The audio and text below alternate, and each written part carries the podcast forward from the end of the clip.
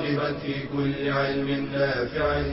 ينمو العلم ويتقدم بتقنياته ومجالاته ومعه نطور أدواتنا في تقديم العلم الشرعي. أكاديمية زاد. زاد أكاديمية ينبوعها. صاف صاف ليروي غلة الظمآن. هذا كتاب الله روح قلوبنا. خير الدروس تعلم القرآن. بشرى لنا زاد أكاديمية للعلم كالأزهار في البستان. بسم الله الرحمن الرحيم. الحمد لله والصلاة والسلام على رسول الله وعلى آله وصحبه أجمعين. أيها الإخوة والأخوات السلام عليكم ورحمة الله وبركاته. أما بعد فهذا هو الدرس الثامن في سلسلة محاضرات مادة التفسير في أكاديمية زاد. وقد سبق في الدرس الماضي الكلام عن بعض كتب التفسير التي لا يطلع عليها في العادة إلا المختصون وليس المبتدئون في طلب العلم. وذلك لاحتوائها على مخالفات خاصة في العقيدة. ذكرنا منها تفسير الثعلبي المسمى الكشف والبيان عن تفسير القرآن. بينا بعض ما فيه من المخالفات ومن أبرزها الإكثار من ذكر الإسرائيليات دون تعقيب مع ذكره لقصص إسرائيلية غريبة. وأيضا الاغترار بالأحاديث الموضوعة في فضائل السور. سورة سورة. وكذلك الاغترار ببعض الأحاديث الموضوعة من قبل أهل البدعة كالرافضة دون الإشارة إلى كونها أنها مكذوبة. تكلمنا بعدها عن تفسير روح المعاني لشهاب الدين الآلوسي رحمه الله. قلنا إنه موسوعة كبيرة في التفسير لكن يعيبه أنه أورد أشياء تتعلق بالتفسير الإشاري الصوفي التفسير الباطني والميل إلى مذهب الأشاعرة في الصفات. في هذا الدرس نتكلم بإذن الله عن مناهج وطرق المفسرين. تكاد تنحصر مناهج المفسرين بعد الاستقراء في منهجين. الأول التفسير بالمأثور والثاني التفسير بالرأي. أما التفسير بالمأثور فإن المأثور لغة مأخوذ من الأثر وهو بقية الشيء والأثر مصدر قولك أثرت الحديث إذا نقلته عن غيرك ورويته. ومن هنا قيل حديث مأثور أن يخبر الناس به بعضهم بعضا وينقله خلف عن سلف. واصطلاحا ما جاء في القرآن الكريم نفسه أو ما نقل عن النبي صلى الله عليه وسلم أو عن أصحابه رضي الله عنهم من بيان مراد الله تعالى من كتابه. فالتفسير بالمأثور إذن معناه أن يورد المفسر في تفسير الآية ما كان من القرآن في تفسيرها أو من الآثار عن النبي صلى الله عليه وسلم أو عن الصحابة والتابعين مع الجمع بين الأقوال أحيانا وبيان الغريب يعني الكلمات الصعبة. وله أربعة أقسام. وهي على سبيل الإجمال تفسير القرآن بالقرآن وتفسير القرآن بالسنة وتفسير الصحابة وتفسير التابعين وقد سبق تفصيلها. والتفسير بالمأثور أفضل أنواع التفسير وأحسن طرق التفسير. وقد أشار إلى هذا شيخ الإسلام تيمية رحمه الله وغيره لما قال إن أصح الطرق في ذلك أن يفسر القرآن بالقرآن فما أجمل في مكان فإنه قد فسر في موضع آخر وما اختصر في مكان فقد بسط في موضع آخر. فإن أعياك ذلك فعليك بالسنة فإنها شارحة للقرآن وموضحة له. فما ثبت في القرآن نفسه فأمر واضح فهو كلام الله والله أعلم بمراده بمراد نفسه من غيره. ويدخل في هذا تفسير العام بالخاص والمطلق بالمقيد والمجمل بالمبين وتفسير ما جاء موجزا بما جاء موسعا مبسوطا وتفسير إشكالات معينة ونحو ذلك. ومثل هذا يقال في تفسير النبي صلى الله عليه وسلم فهو عليه الصلاة والسلام المكلف بالبيان والشرح للقرآن. كما قال تعالى وأنزلنا إليك الذكر لتبين للناس ما نزل إليهم ولعلهم يتفكرون. ولذا كانت العناية يعني كان العناية بهذا النوع من التفسير مبكرة. فكان أول علوم القرآن تدوينا وكان رجال الحديث والرواية هم أصحاب الشأن الأول في هذا. ولذلك نجد في صحيحي البخاري ومسلم وغيرهما من دواوين السنة المطهرة أبوابا خاصة بالتفسير. جمع فيها أصحاب تلك المصنفات ما صح عندهم من التفسير المأثور عن النبي صلى الله عليه وسلم. ويكفي أن نعلم أنه لا بد لمن أراد أن يفسر بالرأي المحمود الصحيح. المسموح شرع به شرعا. أن يطلع أولا على أسباب النزول والناسخ والمنسوخ والمكي والمدني ونحوها من العلوم اللازمة. وهذه كلها لا تؤخذ إلا بالنقل الصحيح عن التفسير بالمأثور بل هي نابعة منه. ويأتي بعد هذين المصدرين يعني بعد تفسير القرآن بالقرآن وتفسير القرآن بالسنة يأتينا المصدر الثالث وهو تفسير الصحابة رضوان الله تعالى عليهم والتي اشتملت على تفاسير كثيرة كانت الحاجة قد اشتدت إليها في زمانهم لأسباب منها اتساع رقعة الإسلام اختلاط العرب بغيرهم مما أدى إلى دخول ثقافات وافدة على المسلمين. وطبعا أخطرها ثقافات أهل الكتاب من اليهود والنصارى أيضا فلسفة الشرق المتمثلة بالمجوس وغيرهم. ودخول أناس جدد من غير العرب في الدين الحنيف ونشوء جيل من أبناء الصحابة آه، فمن بعدهم لم يعايشوا الوحي ولم يشهدوا وقائع التنزيل فكان البيان لهؤلاء مهما. فمثل هذه الأسباب جعلت الحاجة ماسة إلى الرجوع إلى الصحابة رضي الله عنهم لمعرفة الحق من الباطل وتمييز الصحيح من غيره وما كان حتى لا يخفى على الصحابة لكن هم قدروا أنه لا بد أن يشرح لمن بعدهم من المهم التنبيه على أن التفسير المأثور ليس محض نقل. فالمفسر إذا فسر القرآن بالقرآن مثلا فلا يمكنه ذلك دون تأمل دقيق وفكر ثاقب. وإلا ممكن يفسر آية بآية لا علاقة لها بها. فإذا سواء كان الموضوع تفسير آية بآية أو من باب تفسير العام بالخاص. يعني قد يكون قد تكون آية عامة وآية خاصة تفسر تلك بها. مثلا آه، عتق رقبة.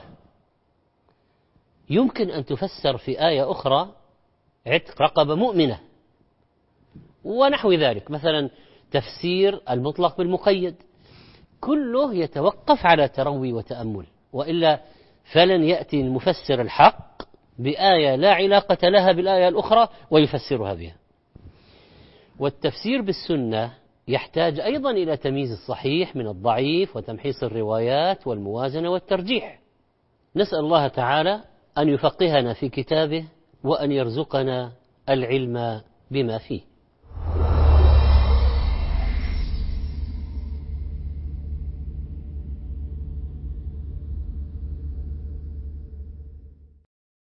للسفر فوائد عديدة وآثار حميدة. وقديما قال الشافعي رحمه الله تغرب عن الأوطان في طلب العلا وسافر ففي الأسفار خمس فوائد تفرج هم واكتساب معيشة وعلم وآداب وصحبة ماجد. وينبغي للمسافر أن يحرص قبل سفره على أمور منها صلاح النية بالسفر بأن يكون لطاعة أو أمر مباح أن يستخير ويستشير. التوبة وقضاء الدين والتحلل ممن أساء إليهم. ألا ينسى نفقة أهله أن يختار الرفقة الصالحة في السفر أن يودع أهله وجيرانه وأصدقاءه ويستحب السفر يوم الخميس إن تيسر له وأن يبكر في الخروج لأنه صلى الله عليه وسلم كان يحب أن يخرج يوم الخميس وقد دعا لأمته بالبركة في بكورها ويبتدئ بدعاء السفر عند ركوبه وسيلة سفره من سيارة وطائرة وغيرها. فعن ابن عمر رضي الله عنهما أن رسول الله صلى الله عليه وسلم كان إذا استوى على بعيره خارجا إلى سفر كبر ثلاثة ثم قال سبحان الذي سخر لنا هذا وما كنا له مقرنين وإنا إلى ربنا لمنقلبون. اللهم إنا نسألك في سفرنا هذا البر والتقوى ومن العمل ما ترضى. اللهم هون علينا سفرنا هذا واطوي عنا بعده اللهم أنت الصاحب في السفر والخليفة في الأهل. اللهم إني أعوذ بك من وعثاء السفر. وكآبة المنظر وسوء المنقلب في المال والأهل كما يستحب له السرى وهو سير المسافر آخر الليل لقوله عليه الصلاة والسلام عليكم بالدلجة فإن الأرض تطوى بالليل وينبغي أن يكون الذكر صاحبا له وانيسا والدعاء قرينا له وسميرا فهو مظنة الإجابة. وإذا أشرف على قرية أو بلدة دعا قائلا اللهم إني أسألك خيرها وخير أهلها وخير ما فيها وأعوذ بك من شرها وشر أهلها وشر ما فيها. وإن نزل منزلا دعا وقال أعوذ بكلمات الله التامات من شر ما خلق فإنه لا يضره شيء حتى يرتحل من منزله ذلك. وينبغي للمسافر أن يحرص على الأذان والإقامة والإتيان برخص السفر كقصر الصلاة الرباعية ركعتين وكذا الجمع إذا كان سائرا فإن كان نازلا في مكان فالأفضل الصلاة على وقتها قصرا ويجوز له الجمع ويستحب له ألا يطيل في السفر وأن يعجل إلى أهله إذا قضى حاجته. فإن عاد من سفره ودنا من بلدته قال آيبون تائبون عابدون لربنا حامدون.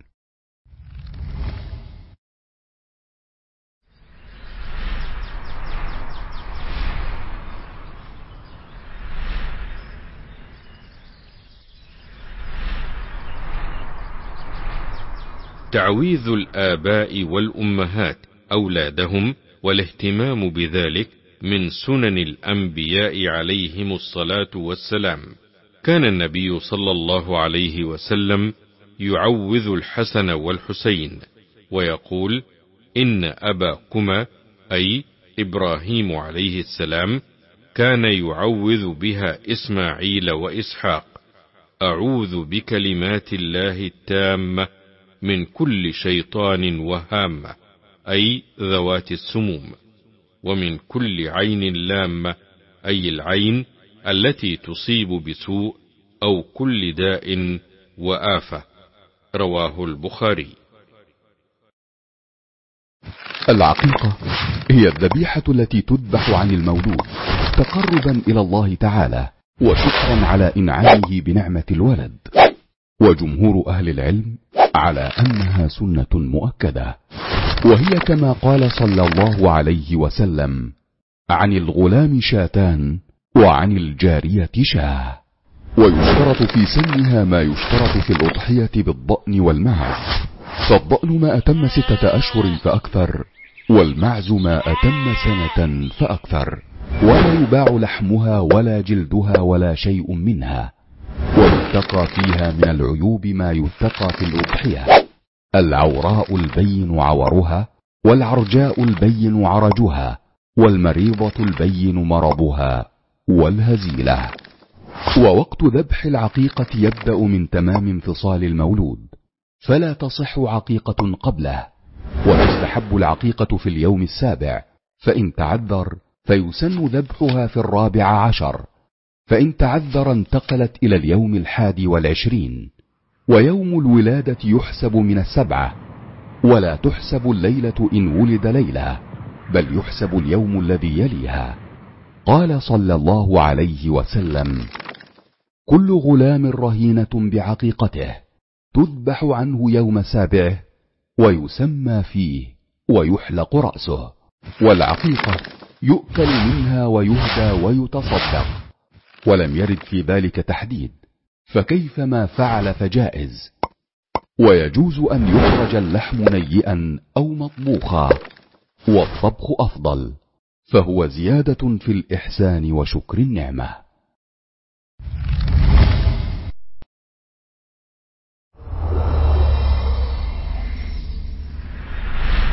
قناة زاد العلمية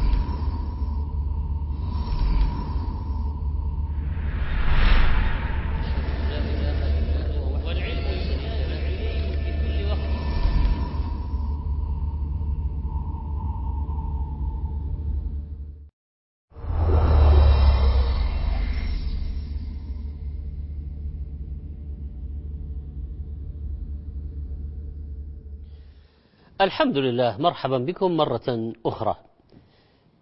ما هو الاختلاف الوارد في التفسير بالمأثور؟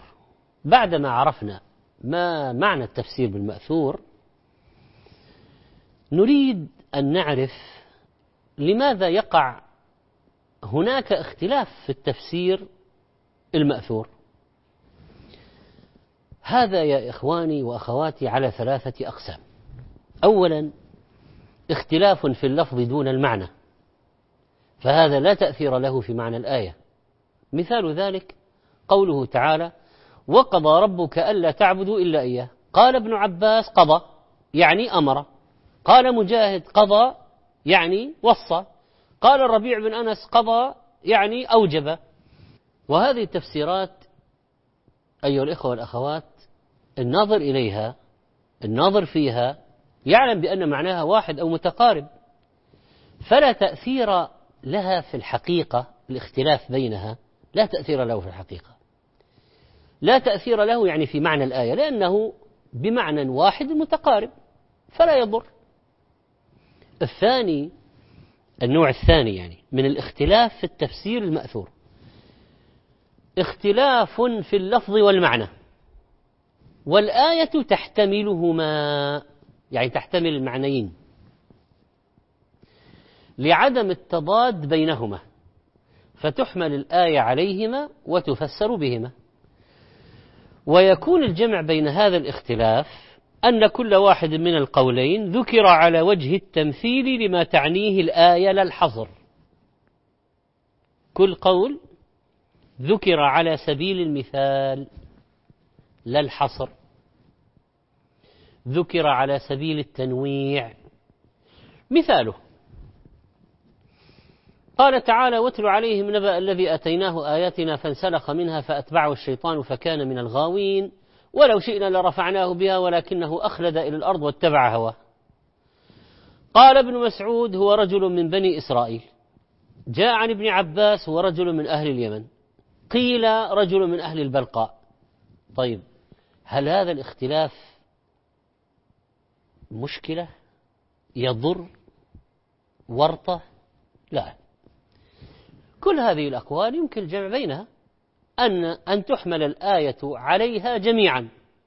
بل إنها تحتمل كل مثال لهذا حصل إلى قيام الساعة. والأقوال الواردة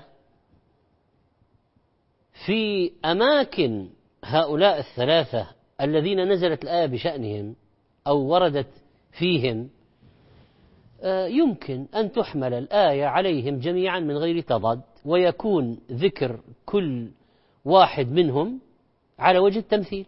كل قول مثال للآية. طيب نموذج آخر. قال تعالى وكأسا دهاقة. قال ابن عباس دهاقا مملوءة. قال مجاهد دهاقة متتابعة. قال عكرمة دهاقة صافية. لكن في الحقيقة لا تضارب. الآية تحتمل كل هذه الأقوال فتحمل عليها جميعا ويكون كل قول لنوع من المعنى. وما المانع أن تكون الكأس مملوءة متتابعة صافية؟ فهذا لا يشكل بعضه على بعض. القسم الثالث اختلاف اللفظ والمعنى والآية لا تحتمل المعنيين أو المعاني جميعا. لماذا؟ لتضاد بينها. فماذا نفعل في هذه الحالة؟ الجواب لابد من الترجيح. ما دام لا يمكن الحمل عليها جميعا سنتأكد أولا بما أن التفسير بالمأثور هل الرواية صحيحة؟ يعني لما ورد آه، معنى في رواية ومعنى في رواية ومعنى في رواية هل الروايات صحيحة؟ فإذا كان هناك روايات ضعيفة الحمد لله. سنرجح الرواية الصحيحة. طيب وإذا كانت كلها صحيحة؟ سنرى ما هو الأرجح بدلالة السياق أو السباق؟ يعني مثلا ما هو مذكور قبل هذه الآية أو الكلمة المختلف في تفسيرها؟ ما الذي قبلها؟ ما الذي بعدها؟ ما معنى الكلمة نفسها في لغة العرب؟ الشواهد الشعرية عند العرب التي وردت فيها هذه الكلمة جاءت بأي معنى؟ كل ذلك سيعيننا على الترجيح. يعني مثلا قوله تعالى إنما حرم عليكم الميتة والدم ولحم الخنزير وما أهل به لغير الله. فمن اضطر غير باغ ولا عاد فلا إثم عليه إن الله غفور رحيم. تفسير غير باغ ولا عاد. ما هو؟ قال ابن عباس غير باغ في الميتة ولا عاد من أكله. وقيل غير باغ يعني غير خارج على الإمام ولا عاص يعني غير باغ ولا عاد ولا عاد يعني ولا عاص بسفره. لكن عند التأمل يتبين لنا أن الأرجح هو الأول. لأنه لا دليل في الآية على الثاني ولأن المقصود بحل ما ذكر رفع الضرورة وهي واقعة في حال الخروج على الإمام وفي حال السفر المحرم وفي غير ذلك. فلا معنى لقصره يعني غير باغ البغي اللي هو الخروج على الإمام وغير عاد العدوان السفر المحرم. الآية أوسع من ذلك. فالقول الأول في هذه الحالة أرجح. فهو غير باغ آه، آه، لأكل الميتة ولم يتقصد ذلك دون ضرورة وحتى ولما أكل ما اعتدى أكل أكثر من الحاجة وإنما اقتصر على ما يقيته والضرورة تقدر بقدرها فاقتصر على قدر ذلك. وهذا تفسير واضح.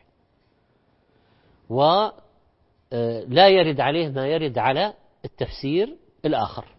ومثال آخر قوله تعالى في المطلقة ثلاثا أنها لا تحل لزوجها الأول حتى تنكح زوجا غيره.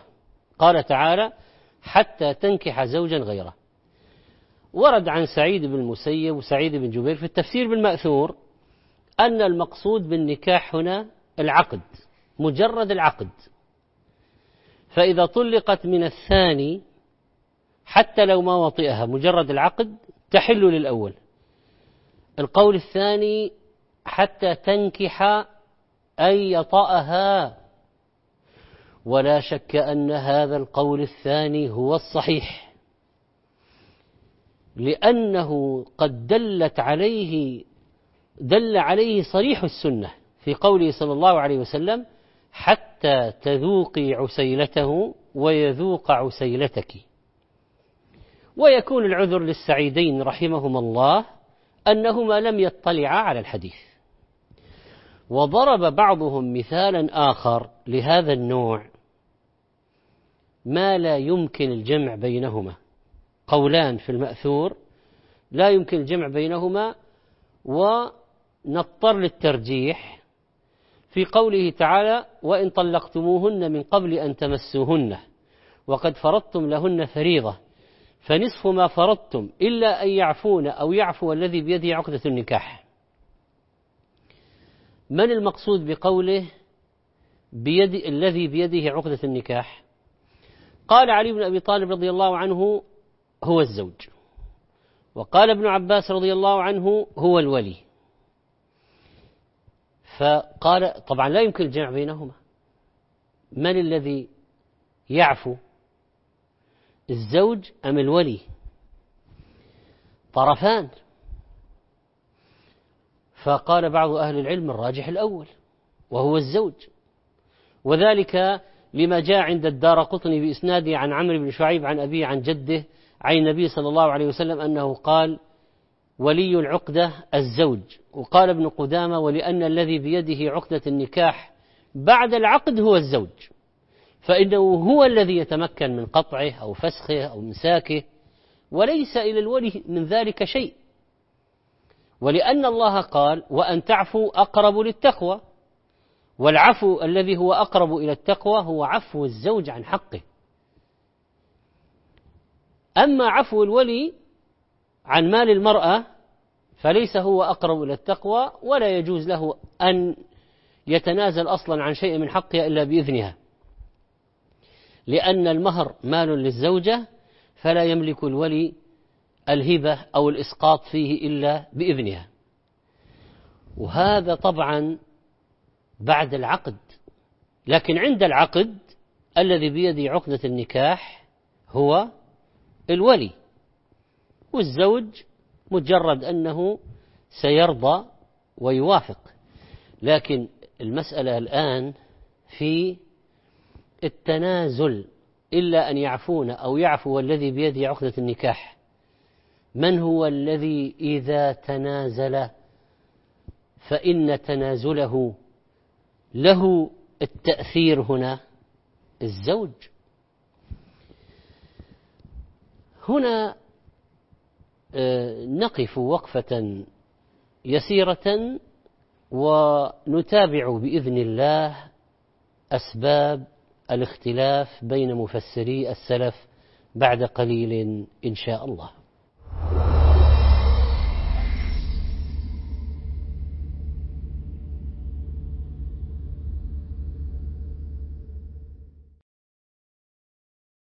إذا كنتم ثلاثة فلا يتناجى اثنان دون صاحبهما فإن ذلك يحزنه.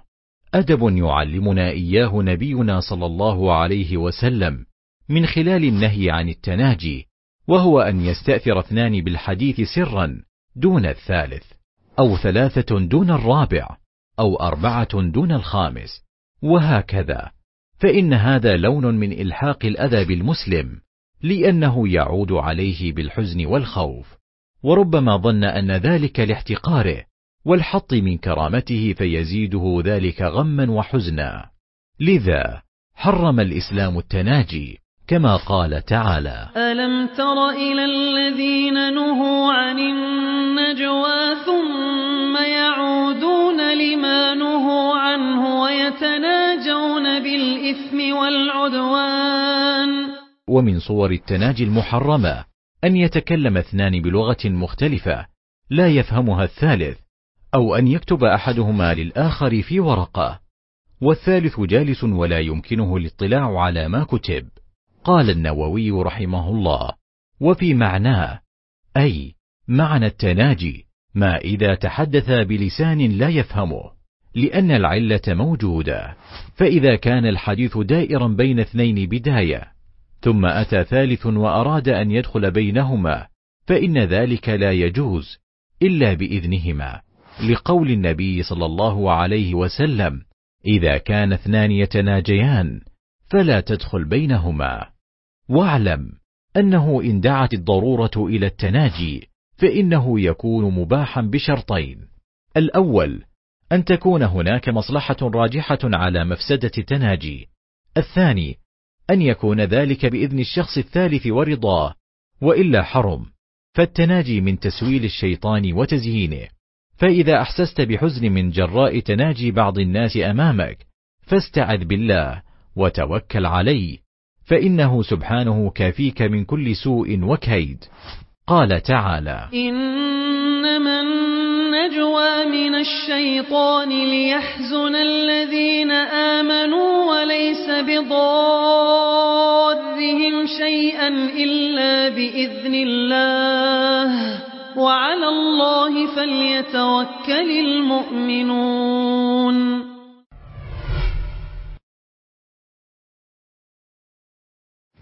ربما تحب أحد الأبناء أو البنات أكثر من إخوتهما. إما لبره أو أدبها أو غير ذلك. ولكن هل يجوز أن تفضل من تحب في العطية وتخصه بالهدايا دون الآخرين؟ لنستمع إلى هذه القصة التي جرت للصحابي الجليل النعمان بن بشير يقول رضي الله عنه سألت أمي أبي بعض الموهبة لي من ماله فوهبها لي فقالت لا أرضى حتى تشهد النبي صلى الله عليه وسلم فأخذ بيدي وأنا غلام. فأتى بي النبي صلى الله عليه وسلم فقال له يا بشير ألك ولد سوى هذا؟ قال نعم. فقال أكلهم وهبت له مثل هذا؟ قال لا. قال فلا تشهدني اذا فإني لا أشهد على جور. ففي هذا الحديث تحذير من تفضيل أحد الأبناء على إخوته. وأنه من الجور والظلم ولم يفرق بين الذكر والأنثى وذلك لما يؤدي إليه من الكراهية والنفور بينهم. ولا حرج في الميل القلبي لأحد الأولاد دون غيره لأن ذلك أمر ليس في مقدور العبد وإنما الذي يحرم أن يفضل المحبوب على غيره بالعطايا دون سبب شرعي. فإن حصل مثل هذا التفضيل وجب رد العطية أو إعطاء الآخرين مثل أخيهم. ويجوز التفضيل بين الأولاد. إذا كانت هناك أسباب وجيهة تدعو إلى ذلك كأن يخص أحد أولاده لمرض أصابه أو فقر وحاجة ألمت به أو لاشتغاله بطلب العلم ونحوه من الفضائل. وللوالد أن يمنع العطية عمن يستعين بها على معصية الله تعالى ويعطيها لمن يستحقها.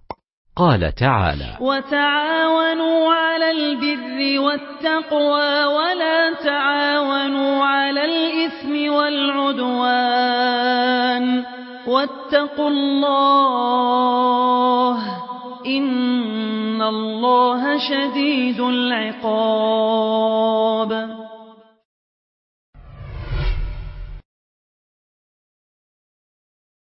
مجموعة زاد تقدم لكم نخبة مميزة من إصداراتها.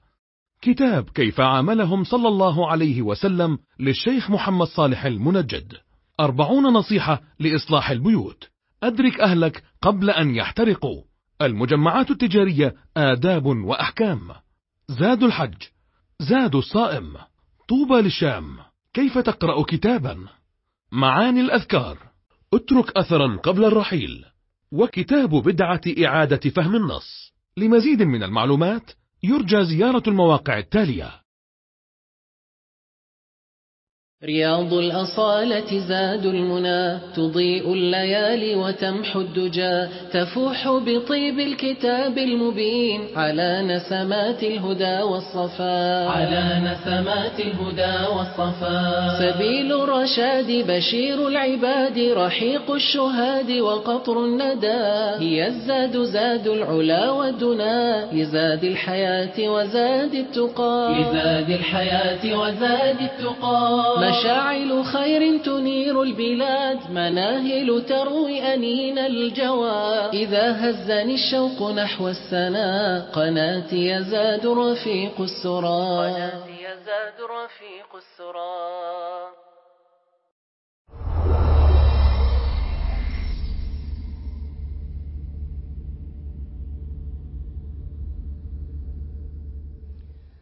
الحمد لله حياكم الله مرة أخرى أيها الإخوة والأخوات. ما هو أسباب الاختلاف بين مفسري السلف؟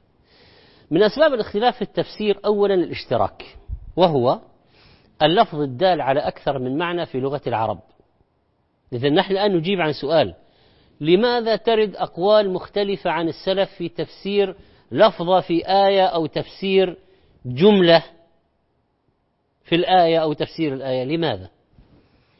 أحيانا يكون السبب الاشتراك. هذا الاشتراك أمر لغوي. المشترك قد يكون من أحرف التضاد وقد لا يكون. يعني كلمة واحدة تدل على معنيين. مشتركة بينهما. تأتي بهذا المعنى أحيانا في اللغة وتأتي بهذا المعنى أحيانا. وقد يكون المعنيان متضادين. فقد يجوز حمل الآية على المعنيين المتضادين وسنعرف كيف. ويكون هذا بمثابة التفسيرين للآية. وقد يمتنع ولا يمكن حمل الآية على المعنيين المتضادين معا. ويلزم الترجيح لأن قولنا بأحدهما يكون نفيا للآخر. فما هو مثال المشترك المتضاد الذي يجوز حمل الآية على معنييه المتضادين. ويكون ذلك بمثابة التفسيرين للآية. مثال مشهور قوله تعالى والليل إذا عسعس عسعس لفظة في اللغة تأتي بمعنى أقبل تأتي بمعنى أدبر. فيكون القسم في قوله تعالى والليل إذا عسعس يعني إذا أقبل أو والليل إذا عسعس يعني إذا أدبر. طبعا بالقول الأول قال ابن عباس وقتادة وسعيد بن جبير. بالقول الثاني ورد أيضا عن ابن عباس وابن زيد. السؤال هو هل يمكن أن نحمل قول الله تعالى والليل إذا عسعس على الإقبال والإدبار؟ معا؟ الجواب نعم يجوز. نقول أقسم الله تعالى بالليل إذا أقبله أو أقسم تعالى بالليل إذا أدبر. أقسم بهما يجوز أن يكون المقصود المعنيان جميعا. كلاهما شيء عظيم. إقبال الليل وإدبار النهار. آية عظيمة وإدبار الليل وإقبال النهار آية عظيمة. فيجوز حمل الآية على هذين المعنيين المتضادين وأن يكون المراد الإقسام به إذا أقبل أو الإقسام به إذا أدبر. المراد أول الليل أو آخر الليل. ولكن من المشترك المتضاد ما لا يمكن حمل الآية على معنييه. بل يلزم من القول بأحدهما نفي الآخر.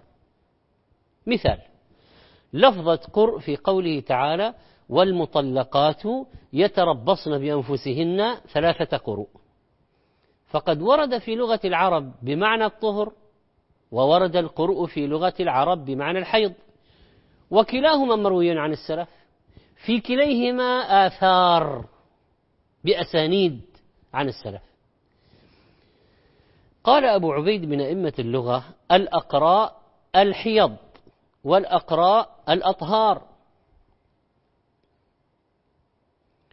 فيقال في المرأة مقرئ إذا حاضت وإذا طهرت. قال الشافعي القرء اسم للوقت فلما كان الحيض يجيء لوقت والطهر يجيء لوقت جاز أن تكون الأقراء حيضا وأطهارا. لكن عند التفسير يمتنع حمل الآية على المعنيين معا. لأن القول بأحدهما يستلزم نفي الآخر. ثم المرأة الآن إذا أرادت أن تعتد ماذا تعمل؟ إذا قلنا يجوز الحمل عليهما جميعا ماذا كيف يطبق ذلك عمليا؟ تنتظر ثلاثة آه، أطهار أو ثلاث حيض؟ إذا لا يمكن القول بهما جميعا. لأن المطلوب من المرأة شرعا إما أن تتربص في عدة الطلاق ثلاثة أطهار أو ثلاث حيض. وبكل منهما قال طائفة من العلماء. والسنة قد ترجح أن القرء الحيض بدليل أن النبي صلى الله عليه وسلم قال دع الصلاة أيام أقرائك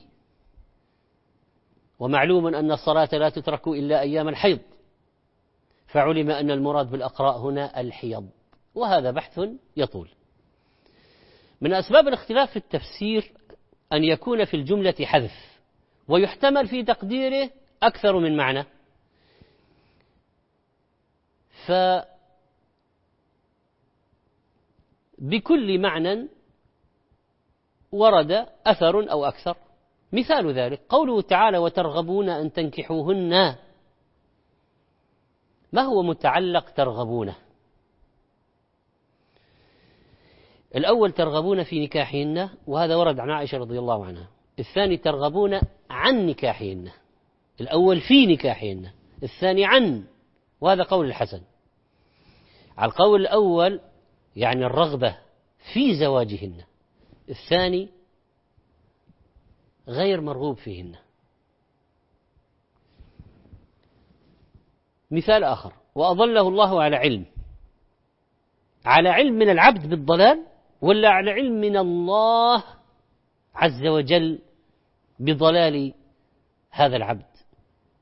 الأول جاء عن مقاتل الثاني ورد من قول ابن عباس. من أسباب الاختلاف في التفسير أن تحتمل اللفظة أكثر من تصريف في اللغة. ويحمل كل واحد من المفسرين الآية على أحد التصريفات. مثال. قال تعالى ولا يضار كاتب ولا شهيد. يضار هذه في تصريفها. هل هي من يضارر أو يضارر؟ الاحتمال الأول يكون النهي واقعا على أن يضر الكاتب أو الشهيد. لا يجوز إلحاق الضرر ولا إيقاع الضرر على الكاتب أو الشهيد. لا يضار لا يلحق بهما ضرر. وهذا قول ابن عباس ومجاهد وعطاء وغيرهم. على الاحتمال الثاني ولا يضارر كاتب ولا شهيد يعني لا يجوز أن يضرا هما فيكتب الكاتب غير الحقيقة ويشهد الشاهد بغير الحقيقة. فيضرا ويوقعا الضرر بغيرهما وهذا قول طاووس والحسن وقتاده. من أسباب الاختلاف في التفسير تنوع الاستعمال العربي لللفظة في إرادة المعاني القريبة والمعاني البعيدة. فيحمل بعض المفسرين اللفظ على المعنى القريب الظاهر ويحمله آخرون على المعنى البعيد. وهذا النوع قريب من المشترك. مثال قول الله تعالى وثيابك فطهر. من المفسرين من فسر الثياب بالأمر المعروف المتبادر التي تلبس. وهذا عن جاء عن ابن عباس وطاووس بن سيرين وبن زيد. ومنهم من فسر الثياب بالنفس. وهذا معنى غير المتبادر جاء عن مجاهد وقتادة. أردنا الآن فقط أن نذكر الأمثلة وليس المقصود الآن الترجيح في ختام هذا المجلس مجرد ذكر الأمثلة لماذا يقع الاختلاف في التفسير بالمأثور. نسأل الله تعالى أن يعلمنا ما ينفعنا وأن ينفعنا بما علمنا وأن يزيدنا علما وصلى الله على نبينا محمد. يا راغبا في كل علم نافع متطلعا لزيادة الإيمان. وتريد سهلا النوال ميسرا يأتيك ميسورا بأي مكان. زاد زاد أكاديمية ينبوعها صاف. صاف ليروي غلة الظمآن. هذا كتاب الله روح قلوبنا. خير الدروس تعلم القرآن. بشرى لنا زاد أكاديمية للعلم كالأزهار في البستان.